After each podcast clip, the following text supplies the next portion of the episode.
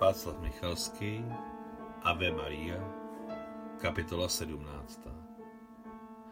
A co se týče mladší sestry Alexandry, její osud se v těchto letech vyvíjel následovně. Porodila dceru Jekaterinu a vypadalo to, že jejich společný život s Ivanem šel nadějným směrem. Nejdříve se z malé místnosti v komunálním bytě v centru Moskvy přestěhovali, byt do komunálky, ale do dvou prostorných propojených pokojů. A loni, v roce devatenáct set padesát šest, dostali tento prostorný čtyřpokojový byt o velikosti sto třicet čtyři čtverečních metrů s dvěma balkóny na ulici a do dvora v takzvaném generálském domě, celkem nedaleko od centra města. Jako čtvrtého si k sobě napsali Anu Karpovnu a také správcovnu v té době zbourali, aby rozšířili kotelnu. Za celá ta léta Alexandra ani jednou nenarazila na Adama. Pravda, Xénie k každému svátku posílala pohledy, předávala pozdravy od Adama a jejich mladší dcery Glaši, pojmenované na počest Glafíry Petrovny Stříbrné, která ve své době stvrdila svým kulatým razítkem a vlastním podpisem úřední záznam o sňatku Alexandry Haluško a Adama Dombrovského a poté Xénie Polovinkinové a Alexeje Stříbrného, který při obřadu přijal příjmení své ženy Polovinkin. Adam a Xénie stvrdli na jihu nadlouho. Kam by se také mohli přesunout s Adamovou nemocnou matkou? A tam se narychlo narodila Glaša. Dvakrát ročně jezdila Xénie do Osady navštěvovat své děti, ale Adam tam měl cestu zakázanou. V listopadu devatenáct set padesát dva zemřela Adamova matka. V lednu devatenáct set padesát tři zatkli Papikova. Po Moskvě se říkalo, že Papikova zatkli kvůli známému případu lékařů Travičů. Ale přesnou příčinu začin nikdo neznal. A sotva tam i nějaká pochopitelná příčina byla.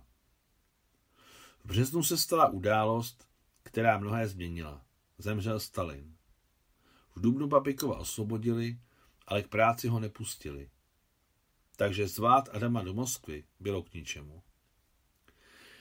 Xénie dokončila biologickou fakultu místního pedagogického institutu, který byl náhle předělán na univerzitu. Adamovi se velmi líbilo, že jeho mladá žena miluje studium, že je obratná a má charakter. Xénie završila institut s červeným diplomem a hned jí navrhli aspiranturu, která se právě otevřela na univerzitě, založené na základě pedagogického institutu. A povšimneme-li si, že Adam se stal jedním z vedoucích chirurgů v republice, medicínský institut, který byl zkompletován výhradně připravenými a talentovanými specialisty, pak je možné říci, že jejich společný život s Xénií se úspěšně rozvíjel. Navíc měli to nejdůležitější – lásku, mládí a zdraví. A pokud už s těmito třemi stavebními kameny člověk není všemocný, zmůže prakticky cokoliv.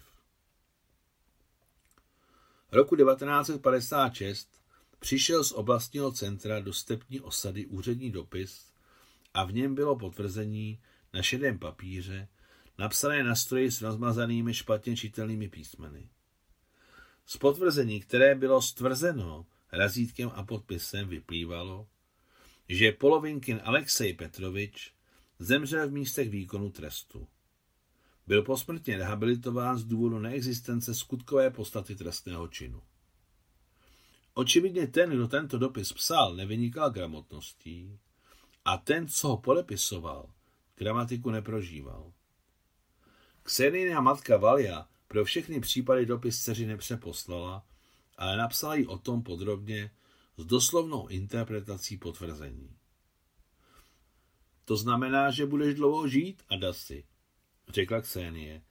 Pokud někoho fakt oficiálně pohřbívají, tak potom dlouho žije. A pokřižovala se. Je potřeba najít Semečkina, řekl Adam. Jeho dcery jsou v Moskvě. Škoda, že nejsme v Moskvě my.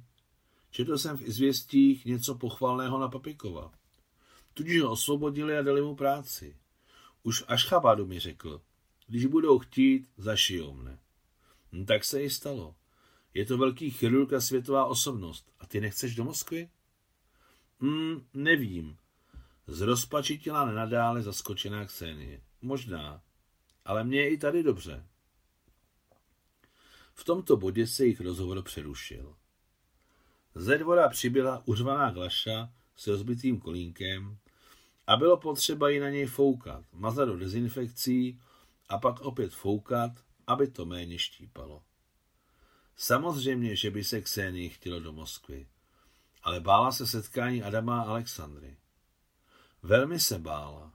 Sláva bohu, zatím je do Moskvy nezvali a mohla v klidu dokončit aspiranturu, obhájit dizertaci a pak se uvidí.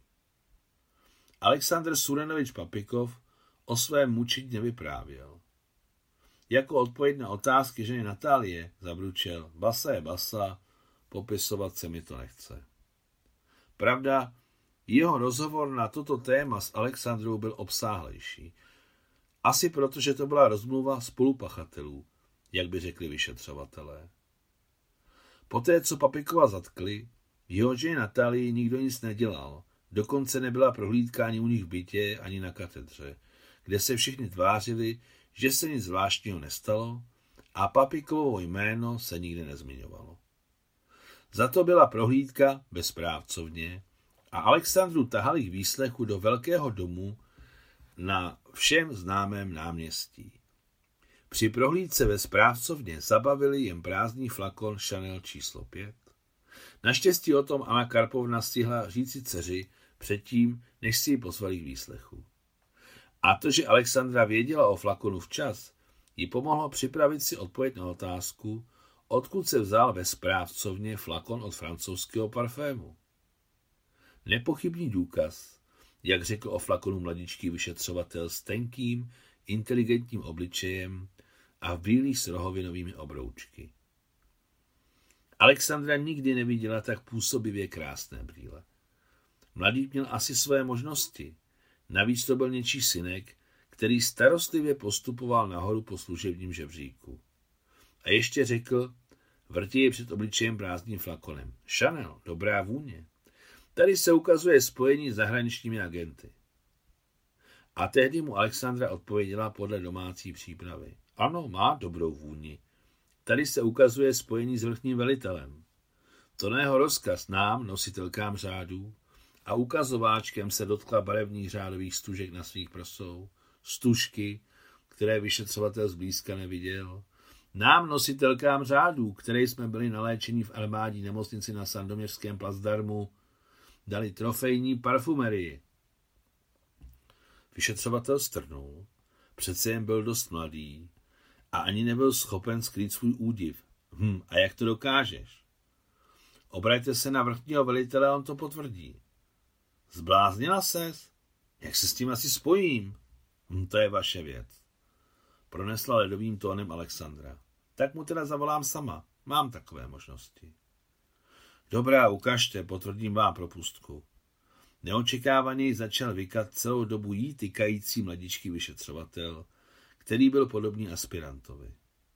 Můžete jít, co sedíte, jste volná. Prudce vstal a přešel k velkému oknu, ze kterého byla tak dobře vidět Moskva s jejími ulicemi a po nich chodícími potenciálními zatčenými. Těžko říci, co se myhnulo na krátko střiženou tmavovlasou hlavou vyšetřovatele, co se k čemu přiřadilo. Nebo si vzpomněl na Alexandřina muže, velkého, a co bylo především důležité moskevského generála, sloužícího nikoliv někde tam v dalekých krajích, ale ve štábních chodbách. Případně vznikly nějaké poznatky o tom, co se děje na nejvyšší úrovni, které ještě nebyly národu dostupné. Těžko říci, co vyšetřovatele přimělo změnit tón, ale zkrátka to vzalo tento a nejiný směr. Kdysi v útočném batalionu námořní pěchoty tomu říkali vsadit na Černocha. Poznámka pod čarou, výraz ze žargonu ruských karbaníků.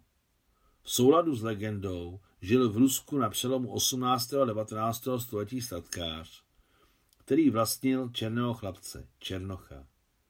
Když statkář prohrával všechno, dělal poslední sázku na Černocha. Konec poznámky pod čarou. A ona na něj vsadila. On se s ní jednoduše nechtěl zaplést. Když Alexandra vyprávěla Papikovovi svůj rozhovor s vyšetřovatelem, ten poznamenal. Mně také připomněli řád a děkovný dopis prezidenta Roosevelta, ale v celku si na nás nic nevezmou. I když dříve by nás táhli z kůže, teď jsme jim ukradení. Dokonce ani mámě jsem to neříkala, ale vám to povím. Nikdy v životě jsem nepocitovala takový ponižující strach. Tam jsem se držela ze všech sil, ale vyšla jsem na ulici celá propocená studeným potem. Odporné a dosud mi na zemráz po zádech, živočišný strach, se kterým nemohu nic udělat. Sašo, zapomeň. Alexandra pokrčila rameny. Vím, že to není lehké. Zachytil jej nevyřčenou myšlenku Aleksandr Surenovič. Stejně na všechno zapomeň. Pokusím se, ale vždyť doteď nemáte práci. A to je jedno. Vydržím to. Práce bude. Zatím neživí Nataša, moje děkabristka. Usmál se zářivě Papikov a já sedím doma a čtu knihy. Včera jsem dokončil Anu Karaninu. Mohu vám dát peníze? Mám jich teď s Váničkou spoustu. Děkuji, Sašo, zasmál se Papikov. Ty mi nabízíš peníze. Ivan Ivanovič mi nabízí peníze. A Herakles, ten se nerozhodl zbavit potravinovým přídělem.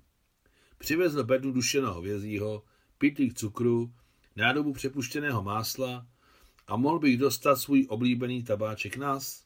Seženu, ze země ho vydupu, slíbila radostně Alexandra. A prostě ho sehnala přes svého drahého generála Váničku. Papikovovi nebyla předložena žádná obvinění, stejně tak nedostal omluvu, vrátil mu práci až koncem roku devatenáct set padesát tři. Nový rok devatenáct set padesát čtyři slavili na katedře, jako by se nic nestalo. V tu dobu Alexandra dokončila profesuru ve své nové specializaci dětského chirurga a odešla pracovat do nemocnice, aby získala zkušenosti. Papikov jí nedovolil chirurgii opustit, ale propustil ze svého velení, šel na kompromis. Tu kouzelnou noc na pátého října devatenáct set padesát sedm si zapamatovali mnozí lidé v Evropě a v evropské části S S S R jako velmi hvězdnou, s červeným bodem letícím po nebi, který představoval umělou družici země, která byla první na světě. Hledíce na družici letící nocí, slyšíce přes rádio její signály, lidé ruského původu rozesetí po světě vzpomínali na svoji uzavřenou vlast, která se náhle otevřela celému světu nejpřesvědčivějším a nejneočekávanějším způsobem. Konec sedmnácté kapitoly.